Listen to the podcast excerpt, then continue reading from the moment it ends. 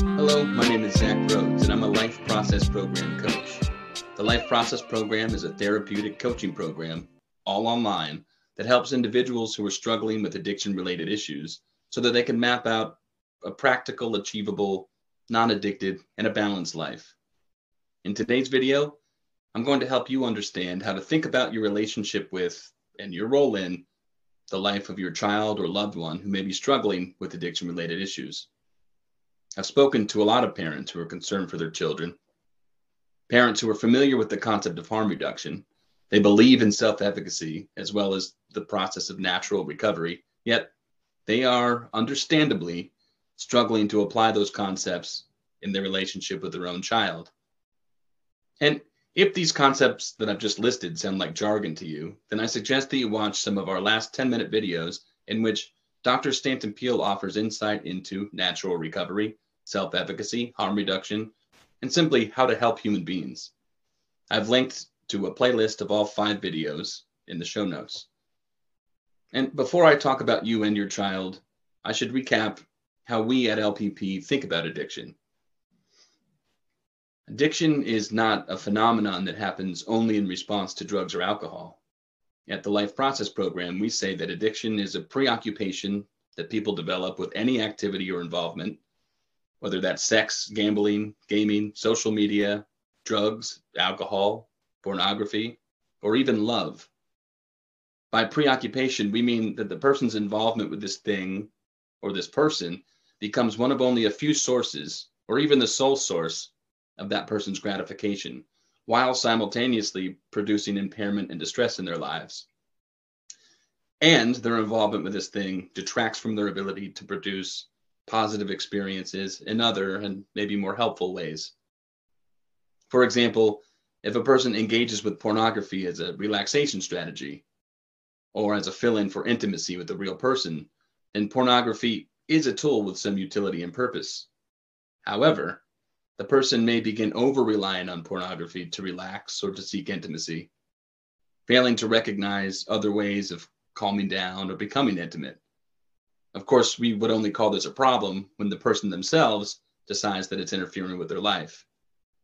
Like their spouse may be upset because they're spending more time with porn than with them, or they're spending money that they could have used for other important things, or they're feeling less and less able to connect with others in any intimate way or they're actually becoming more and more anxious, even though this is a relaxation tool. And they find that they need to spend more time with pornography to find the relaxation, which is an experience that they now are having trouble fulfilling. Chemicals in the brain are not the cause of addiction. Addiction is an experience. Now that you have the 10,000 foot view of the life process program's addiction concept, let me just note two other concepts that Dr. Peele talked about in the videos that I mentioned earlier and that I've linked to in the show notes. Natural recovery. The term natural recovery means that a person overcomes addiction on their own without support groups, rehab, or therapy. In fact, most people overcome addictions on their own. Thus, any helping professional in the addiction field, including professionals at LPP, the Life Process Program, ought to lean into the self ameliorative process rather than derail it. In other words, we help people think about how to help themselves without imposing our own philosophies. Lastly, there's harm reduction. Harm reduction means meeting people where they are and making it easier for them to participate in their lifestyle in a more safe and less damaging way. You can help people beginning with harm reduction. Step one is to understand other human beings, no matter what ails them and no matter the extent of differences between your values and theirs. Step two is to acknowledge them and their willingness to take care of themselves and encourage them to compare this more safe version of themselves versus a version of themselves that was oblivious to self care. Step three is to help people understand their own values and skills and motivation and offer them a reason for caring about those things in the first place.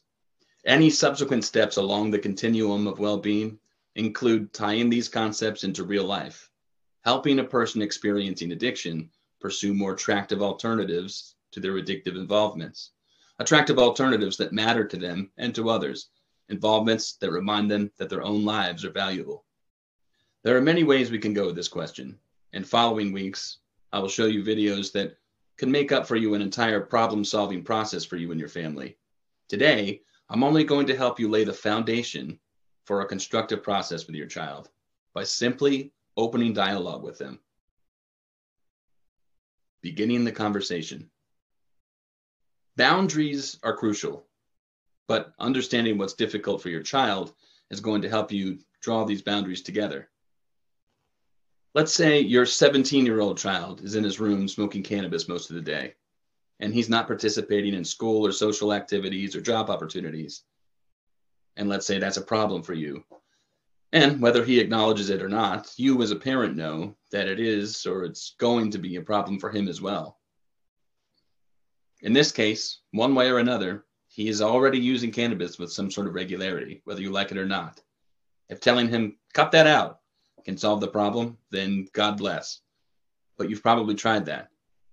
Now, time to relax and build an open line of communication.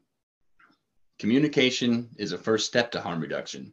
The more you know about your child's life and his thinking, the more opportunities you have to help him behave in a way that's safer and less destructive.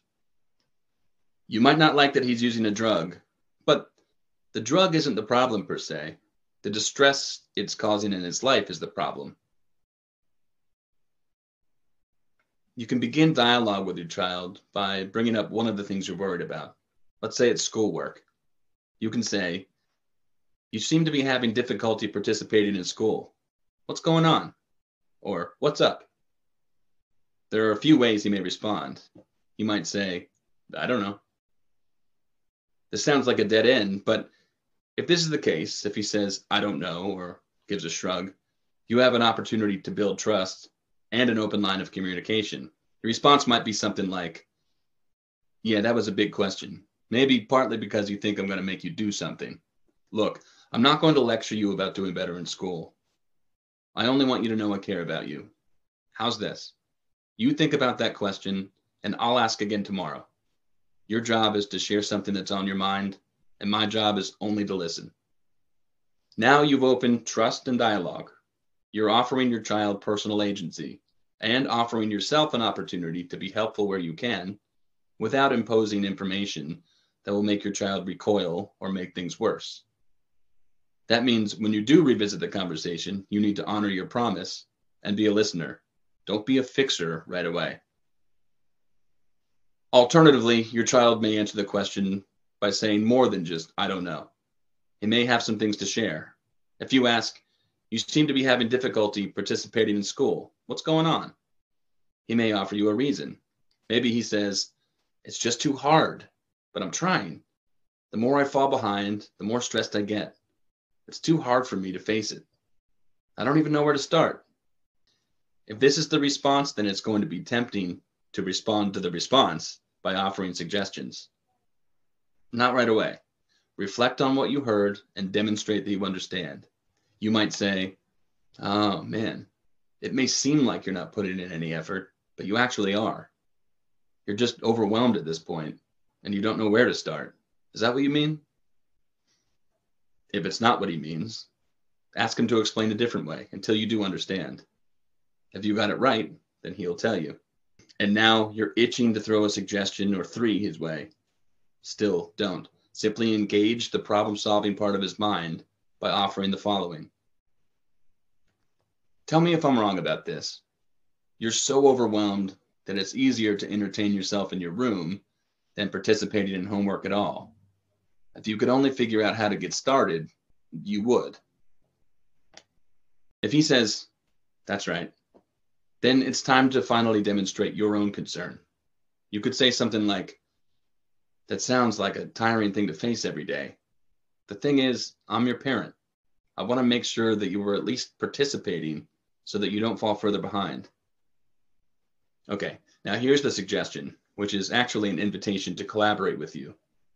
You say, I wonder if there's a way for you to relax in your room when you need to, and also find a way to begin your homework each night. That way, you don't need to lose any of the comfort, but I will feel good knowing that you're making an effort. And hopefully, you'll feel like you're getting back on track. Then leave it there. The ball is in his court. He has the freedom to think, freedom to generate a solution. And you have demonstrated in good faith that you're not trying to impose something, but you still have concerns and you're willing to work together with him.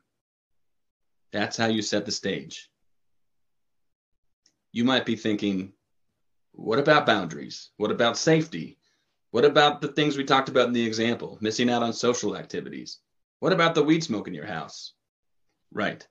Now that we've talked about how to set the stage for open dialogue between you and your child, we will get to all of these concerns and more in the next video. This will include a format for how to engage your child in this collaborative problem solving process. Until next time.